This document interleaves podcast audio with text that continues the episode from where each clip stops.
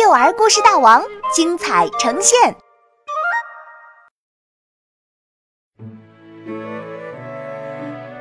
找不到出口的浮冰丛林，作者王云，杭州神采飞扬娱乐有限公司版权许可。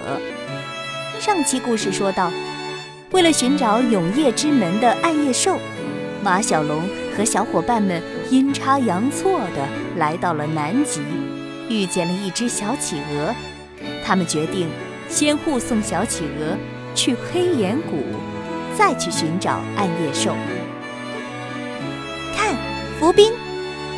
突然，小企鹅指着海面兴奋地大叫：“地图上写的没错，海面上漂浮着一块块巨大的海冰，这些海冰形状各异，有的……”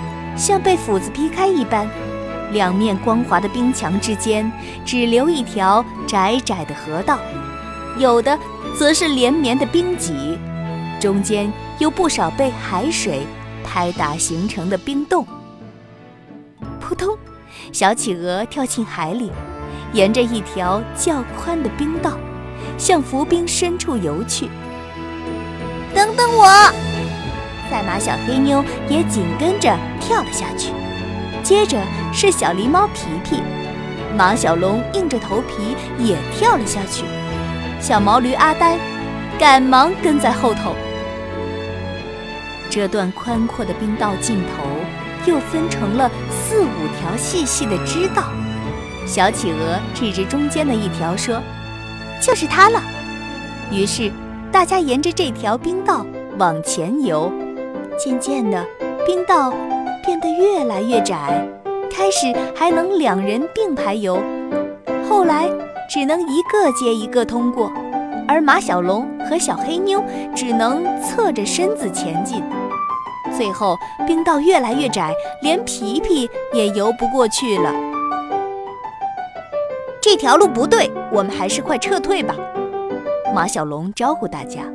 可当他回过头的时候，惊讶地发现，来时的路已经消失了，冰道被两边的冰山挤压着，早已粘在了一起。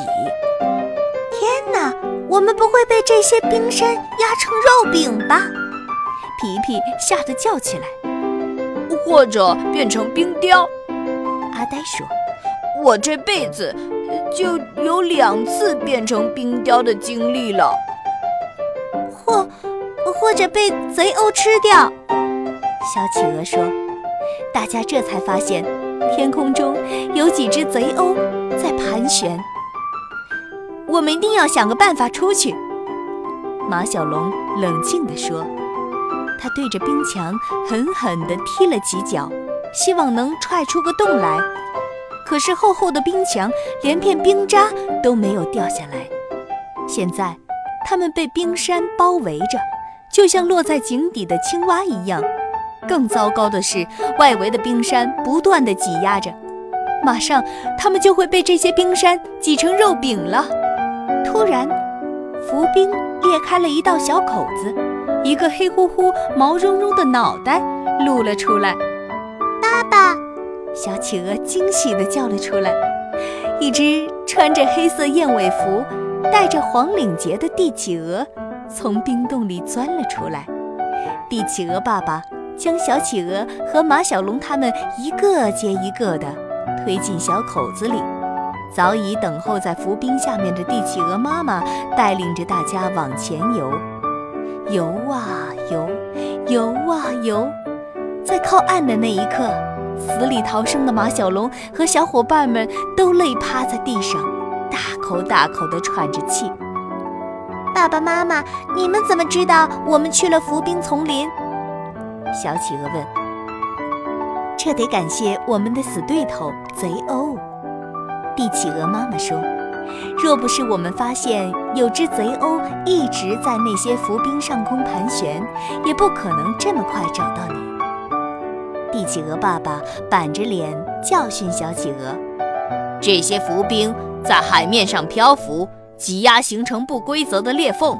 这些裂缝就像迷宫一样，若贸然进入，来时的通道会在碰撞挤压中改变方向，你们将永远找不到出路。可是地图上说，穿过浮冰之墙，越过黄金之崖，就能到达黑岩谷。小企鹅掏出地图，黑岩谷是最危险的地方，据说那里住着一个妖怪。那儿的山谷里没有一点积雪，遍地是海豹的尸体，从来，从来没有谁能活着回来。帝企鹅爸爸说。